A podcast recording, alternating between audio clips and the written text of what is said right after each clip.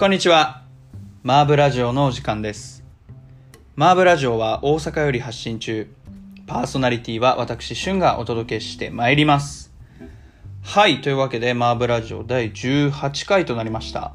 先週はですね、えー、ちょっとグッズの販売等々で、えー、ちょっとね、作業が膨らんでしまってお休みをさせていただいたんですが、えー、今週からもですね、えー、しっかり、えー、チャージをして、えー、マーブラジオ、えー、撮っていきたいと思っております。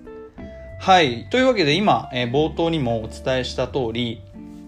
えー先週は、えーマーブラジオの、えーグッズを、えーとあるの、えーボディにですね、とあるのボディで、えーマーブラジオのグッズを出させていただきまして、えー本当に大変好評をいただいて、えー結構すぐ完売してしまったんですけれども、えー皆様、えー T シャツの方はゲットできましたでしょうか、えー今後、えもしかすると、え作れるかもしれないし、作れないかもしれない。全く何も、え今後の予定は決まってないんですけれども、えまあ、もしね、ゲットできた方は、えー今後も、えーガシガシ来ていただければなと思います。ちょっと、えー肌寒くもなってきて、あの、だいぶね、ちょっと半袖だとっていう気候も続いてますけれども、あの、上着とかをね、ぜひぜひ羽織っていただければ、まだ半袖でも全然、あの、いける時期ですので、えーもしね、あの、ゲットされた方は、えーまだ、まあ、真冬になる前ぐらいまでは、えー 愛用してきていただければなと思います。もちろん、えー、とあるの、えー T シャツ等のコラボ以外にも、えー、様々な、えーアイテムのリリースを、えー予定しておりますので、ぜひぜひ、えーラジオを聞いていただいて、えー最新情報をチェックしていただければなと思っております。マーブラジオは YouTube、Spotify、アンカーなどで配信されております。YouTube で聞かれている方に関しては、えー動画のグッドボタンだったり、チャンネル登録お願いいたします。Spotify はですね、えーサブスクライブ登録がありますので、サブスクライブ登録していただきますと、えー Spotify と、えーあの、立ち上げた、アプリを立ち上げたタイミングでですね、一番上に、えーマーブラジオのね、えーアイコンが出てきますので、そちらもぜひぜひ、えーサブスクライブ登録していただければなと思います。えー YouTube、Spotify では、えー中の収録曲が流れないので、収録曲を合わせて聴きたいという方に関しては、えーアンカーという、えーラジオアプリで、えー聞いていただけますと、えー幸いです。はい。というわけで、えー今回のマーブラジオは飛行機について取り上げていきたいと思っております。えーまあ、コロナウイルスも流行って、えー、アナがね、えー給料3割減だったりだとか、えー冬のボーナスがないとか、えーあまりいい話を聞かない、えー航空業界ですが、えーそんな中でもですね、非常に直近で、えー飛行機に乗る機会が増えたこともありまして、もともとすごい飛行機に乗るの好きなんですけれども、えーそんな、えー飛行機の魅力みたいなものについて、えー今週は迫っていきたいと思っています。え飛行機がテーマの今回はですね、えーもちろん、えー僕自身が、えー飛行機に、え最近乗る機会が増えたっていうのも、え理由の、えー一つ、そのテーマを取り上げる理由の一つなんですけれども、えー一番は、え飛行機が、え見たことない景色とかを見せてくれる、えそんな移動手段だからだなと、え個人的には思ってまして、まあ、もちろん、えー車とかもね、えー普段生活していたら、やっぱり100キロの車窓っていうのはなかなか、えー見ることはできないですけれども、まあ、高速道路とかでね、100キロとかの車窓ってなかなか見れないですけれど、飛行機はやっぱりなんかこう、面白い形ですよね。そもそも翼が横についていて、えージェットエンジンがついてて、えー飛び立って本当にね、何万メ、何、何千メートルぐらいか。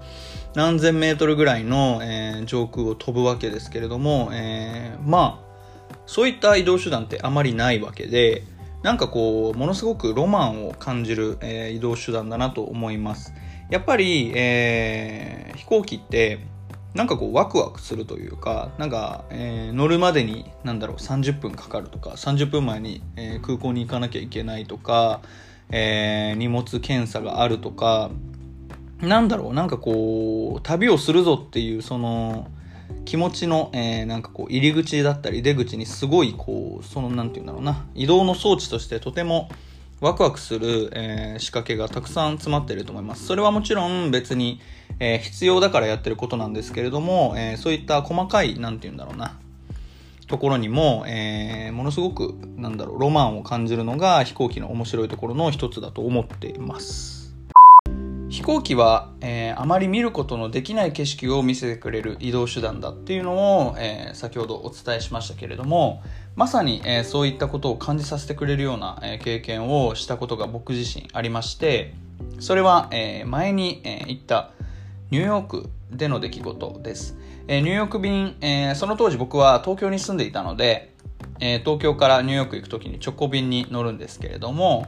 えー、ロシアの上空を飛行機は通ってニューヨークに着く、えー、そんな、えー、航路をね、通る飛行機だったんですが、えロシアロシアロシアのね、あの面積ってとても大きいのでロシアを通ってる最中って基本的に、え飛行機の中は真っ暗。あの寝る時間みたいな12時間ぐらいの、えフライトなので、え12時間の間の6時間ぐらいは寝る時間みたいな時間が、えあります。あの飛行機が真っ暗になってみんなが寝てる寝静まってるような時間っていうのがあります、えー、そのタイミングで、えー、僕あんまりその当時飛行機で今もあんまりそうなんですけれど飛行機で寝ることがあんまりできなくて、えー、12時間14時間な結構長めのフライトでも結構最後の2時間だけ寝るとか、えー、そのなんかね12時間寝続けましたみたいな人とかたまにいるんですけれど僕そういうことが全くできず、えーまあ、もちろん、えー、寝ようとはしているので基本的にはこうなんていうんですか、えー、通路側ではなくて窓側を、えー、取るようにしているんですけれどもちょうどロシアの上空でですね、えー、あの真っ暗の、えー、機内の中で、えーあのアナウンスは流れなかったんですけれども、えー、乗務員さんがですね、えー、窓の外見てくださいと、えー、言われましてあのシェードを、えー、みんな、え、下げているのでシェードを上げると、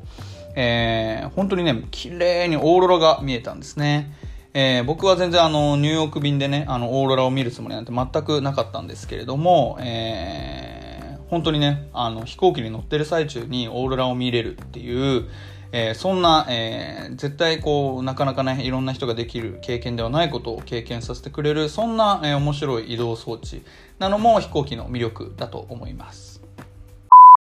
というわけでここで1曲お送りいたしました J. フェリックスで Don't Look Back でしたえー、J. フェリックスの Don't Look Back は、えー、僕が、えー、旅先でシャザムした曲なんですけれども、えー、おしゃれなね、あの、サラダ屋さんでかかってた曲で、えー、なんかね、あのー、なんでかわかんないですけど、すごい耳残りが良くて、あのー、シャザムしてそのままほったらかしにしていたんですけれど、えー、なんか飛行機乗る前とかって結構暇なんで、この飛行機乗る前に、あの、何シャザムしたっけなみたいな感じで見てたら、これをシャザムしていて Spotify に取り込んで聴いていたんですけれども結構1週間ねずっとなんかこう結構仕事が忙しいとあのー、Spotify のライブラリが更新されないっていう、あのー、ことが起きるのであの Spotify のねあのライブラリの上にずっといるっていうのももちろんあったんですけれど、えー、なんかずっと、あの家出る時にいつも頭に流れるんで結構、えー、1週間よく聴いたなという意味で、えー、こちらの曲を流させていただきました。改めてご紹介いたします。J. フェリックスで Don't Look Back でした。マーブラジオ第18回の今回は飛行機についてご紹介してまいります。はい。というわけで、えー、先ほどはですねあの飛行機があの見れない景色を見せてくれる移動装置だなんていう話をしてましたけれども、やっぱり、えー、飛行機は、えー、車やね、電車じゃ行けないような場所に運んでくれるっていう、えー、一番の、えいいところもあります。もちろんさっき言った、えニューヨークなんか行く時も、え14時間ぐらいね、飛行機乗って日本からだと行くようですけれども、えブラジルとかだと、え日本の真裏にあるので、えー、大体1日ぐらい、えー、かかるそうですね。えー、なんかこう、じゃあ今床を掘ってそのまま行ったら、あの、そのトンネルが抜ける頃には、えー、ブラジルなんじゃないかなんて、えー、子供の頃はよく思ったものですけど、それはなんかこう物理的にできないみたいな感じで、やっぱり飛行機を使ってね、えー、1日かけていくのが、ブラジル一番遠い場所、えー、日本から見るとね、一番遠い場所になってます。えー、まあそういった意味で、えー、行けないところにね、あの、なかなかこう、なんだろう、行けないところに飛ばしてってくれるっていう、えー、飛行機は一番の魅力があるんですけれども、やはり今はコロナウイルスの影響で、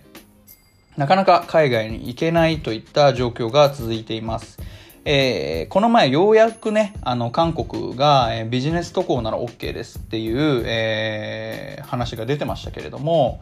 えー、それでもやっぱり韓国ですからね、あの、東京から行ったら韓国も沖縄もあまり変わらない距離、なんなら沖縄の方が遠いんじゃないかみたいなところもありますし、まあ、えー、大阪にいたら結構韓国とか東南アジア系はね、すごく安く行けるので、なんかあの、早くね、解禁になってほしいなとは思うんですけれども、えー、そういった、えー、状況ですので、なかなか、えー、冒頭にも、え言いましたけれども、飛行機に乗る機会が少ないっていうのが、今の、え今年特に2020年のね、状況なんじゃないかなと思っています。なんですけれども、そこでもなぜ、え僕が飛行機に乗るかっていうところも、え合わせてここから説明していきたいなと思います。2020年コロナ期間に入ってから、えー、僕が、えー、飛行機で行った場所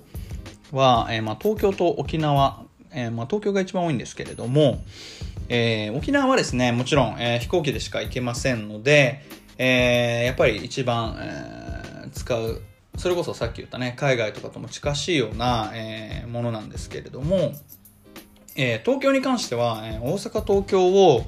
え飛行機で行くっていうのは非常に驚かれます。えー、やっぱり新大阪の方が、えー、市街地には近いですし、かつですね、えー、例えば新大阪駅に、えー、新幹線が出発する5分前に着けば、えー、新幹線にも乗れるっていうことで、やはり、えー、新幹線に乗る人の方が多いと思います。その中で、えー、僕がなぜ、えー、飛行機に乗るのか、それはもちろんいろんな理由があります。けど、やっぱり一番の理由は、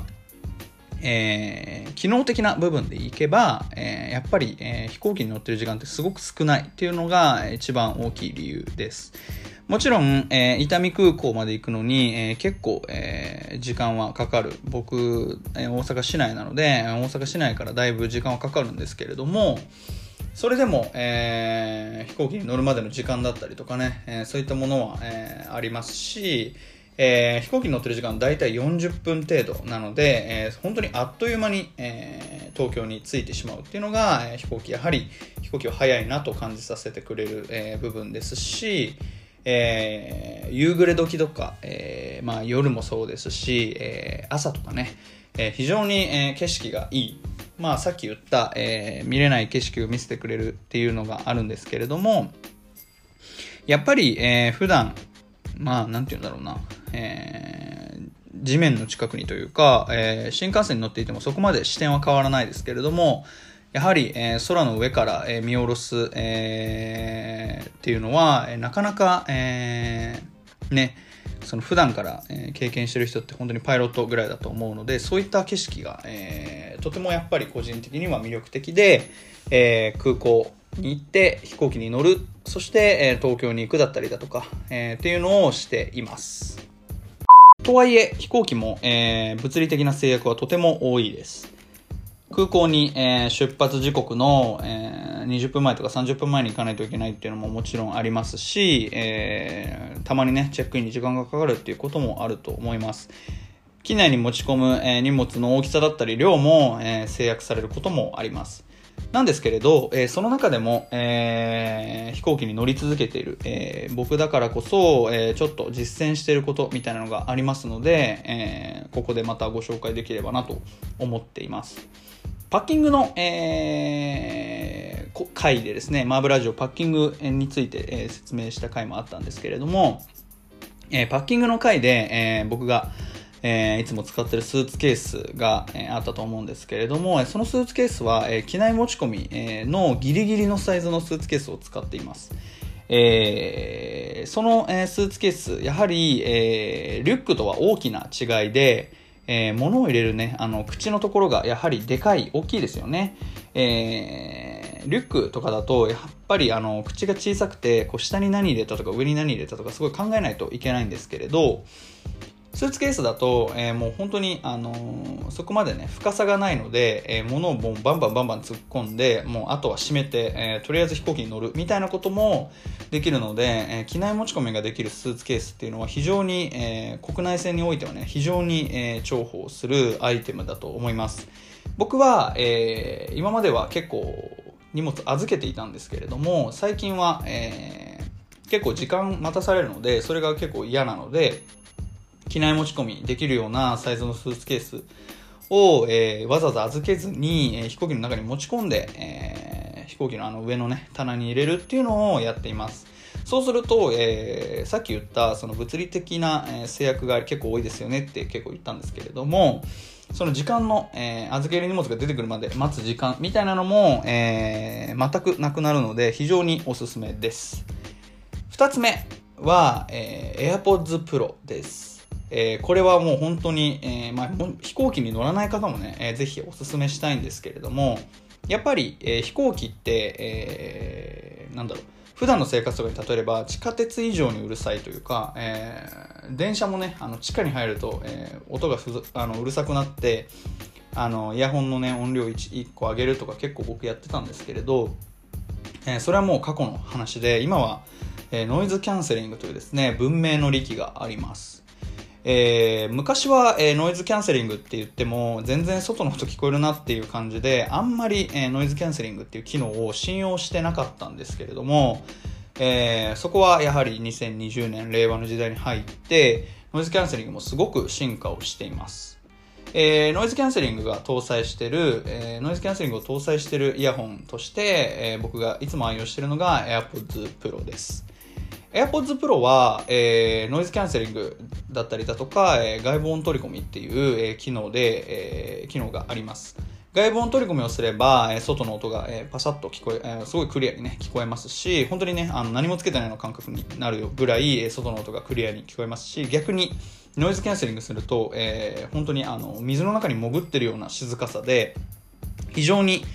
えー、うるさい飛行機の中でも、えー、リラックスすることができます。これはあの本当にあの AirPods Pro 買ってよかったなと思った一番のシーンで、それはやっぱり本当に飛行機の中、あのエンジンの音が、あのー、全く、全くと言ったらちょっとオーバーですけど、本当にほぼほぼ聞こえなくなるので、非常に、えー、でも音量はあのノイズキャンセリングなので音量は低いっていう、えー、それがね、非常に耳に負担がかからずに、あのリラックスして飛行機の、えー、フライトの時間を楽しむことができますのであの仮に翼の上とか一番後ろの、えー、席とかに乗った時にあのエンジンが近いのでとってもうるさいんですけど、えー、そういった時も、えー、AirPods Pro、えー、ノイズキャンセルがついてる、えー、イヤホンが1個あれば非常に快適に、えー、空の旅を過ごすことができるんじゃないかなと思っています。というわけで、ここで一曲お送りいたしました。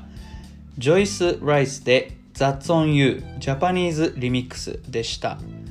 えー、ジョイス・ライスの、えー、That's on You、えー、結構前にリリースされた一曲ですが、えー、今回、えー、ジャパニーズリミックスという形で、えー、日本語に、えーまあ、もちろん英語の部分はあるんですけど、日本語で、えー、歌詞を書いてる、えー、リミックスが、え、リリースされたので、ここで、え、1曲ご紹介しました。え、この日本語を歌ってるのは、え、ジョイス・ライスではなくて、海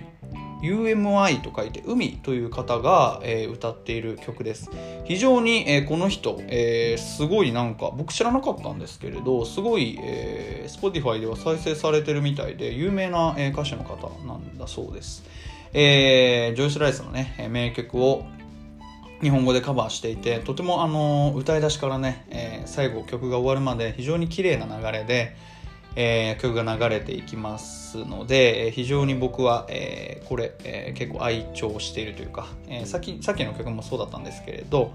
え、1週間通してねすごい愛聴した、え、1曲になっております。改めてご紹介いたします。ジョイス・ライスで That's on You Japanese Remix でした。マーブラジオ第18回の今回は飛行機についてご説明してまいります。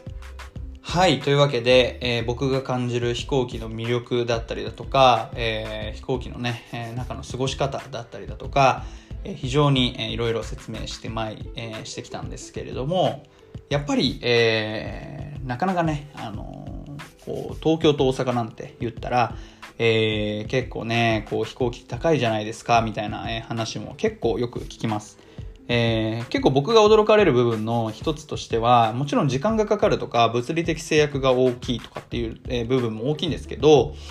一番は多分、運賃すごいんじゃないのっていうことだと思います。えー、新幹線、えー、今は大阪と東京の、えー、話に限ってますけども、新幹線であれば、えー、大体往復3万円くらいかな。3万円くらいで往復できるんですけれども、やっぱり飛行機とかだと、えー、高いっていうイメージが、えー、あるみたいで、えー、結構ね、あの敬遠される方、高いって言って敬遠される方って多いと思うんですけれども、そんな、えー、ちょっと値段がなんて思う、えー、方に、えー、ちょっとね、えー、いい、えー、ものがありますので、えー、それもちょっと紹介できればなと思います。えー、このラジオ結構若い方も聞いてくださっていますが、えー、その若い方は、えー、結構必見の、えー、サービスになってまして、僕は、えー、いつも、えー、飛行機乗るときは、えー、ANA、全日本空輸でね、全日空って言われる、えー、ANA という、えー、飛行機に乗ってることが、えー、多いんですけれども、えー、アナはですね、えマイレージクラブに入って、マイレージ、えー、飛行機に乗ると貯まるポイント、マイレージと言いますが、えー、マイレージクラブに、えー、入った25歳以下だと、えー、当日予約で1万円で乗れると。えー、素晴らしい、えー、企画がありまして、スマート U25 というですね、えー、ものがありまして、もう本当にこれステマみたいになってるんですけど、全然そういうのではなくて、あの僕がね、すごい愛用しているものになるので、えー、説明しようかなと思ってるんですけど、えー、JAL は多分おそらくなくて、えー、ANA が、えー、やってるサービスなんですけれども、えー、25歳以下の、えー、人であれ、人で、かつ、マイレージクラブ。マイレージクラブ入るのは全然お金かかったりとかしないんですけど、えー、マイレージクラブに入って、25歳以下なら、えー、すごい、えー、普段よりね、安い運賃。え、東京、大阪であれば、え、1万円前後で乗ることができるっていう非常に魅力的な、え、サービスになってます。えー、僕も、えー、このサービス非常に愛用してますし、なかなかね、その当日なんで、えー、事前に予約というか、事前にこう予定を立てて行きたいっていう方にとっては、うん、あんまり、えー、ちょっとね、気持ちが、なんて言うんだろう、疲れちゃうのかなと思うんですけれども、まあ本当にこの日に東京に行ければいいとか、この日に大阪に行ければいいっていう、その時間とかを気にしない方にとっては、えー、あの、昼過ぎのね、一番空いてる、えー、時間帯とか、えー、昼前の空いてる時間帯とか、えー、東京と大阪は非常に最近便も増えてきましたので、えー、そういったね、空いてる時間に、えー、差し込めることが結構多いので、えー、そういった時間で撮ってみて、えー、試しにね、あの、新幹線乗るぐらいだったらみたいな、えー、軽い気持ちで、えー、飛行機に乗ることもできますので、ぜひぜひ、えー、まあ、アナ乗られてる方はチェックしてみていただきたいですし、えー、今 JAL でね、行ってる方とか、新幹線乗ってる方も、えー、このラジオを聞いて飛行機乗ってみたいななんて思ったら、やっぱりアナはね、非常に若い、えー、客層向けに、えー、結構いいことをしてくれる、えー、航空会社だなと思いますので、えー、ぜひぜひね、アナのそのスマート U25 というですね、サービス、ぜひぜひ使って、えー、飛行機に乗ってみてはいかがでしょうか。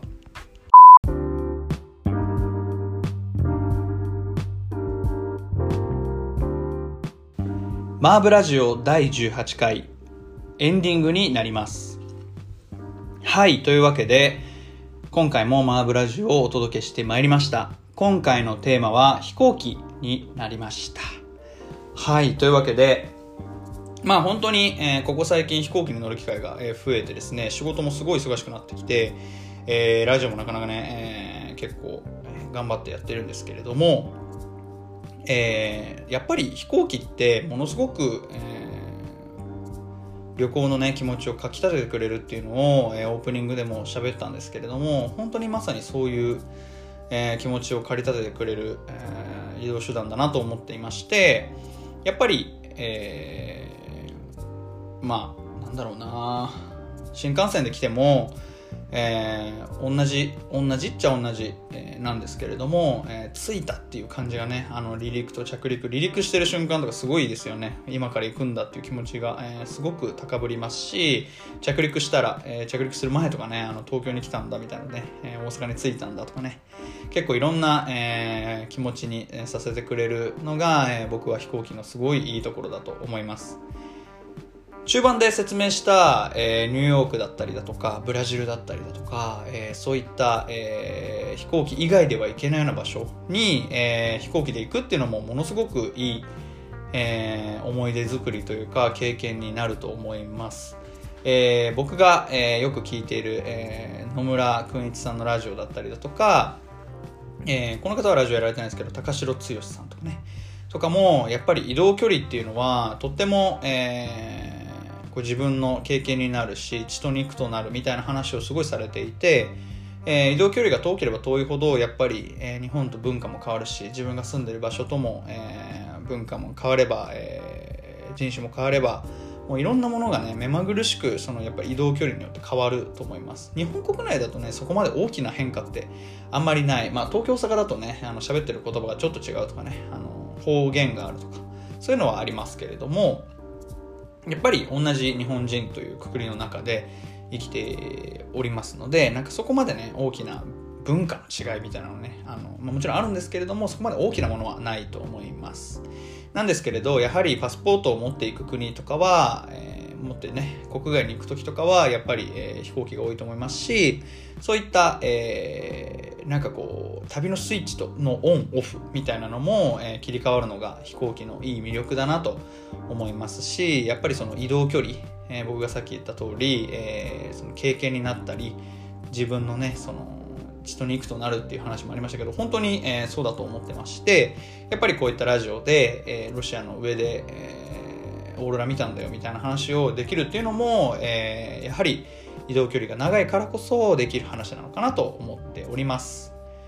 というわけでマーブラジオ第18回いかがだったでしょうか？YouTube で聞かれている方は動画のグッドボタン押していただいてチャンネル登録も忘れずにしていただけますと幸いです。Spotify で聞かれている方は Spotify のサブスクライブ登録、えー、アンカーで聞聞かれている方も、え、サブスクライブ登録していただいて来週もぜひぜひマーブラジオ楽しみにしていてください。それではパーソナリティは旬でお届けしてまいりました。また来週お会いしましょう。さようなら。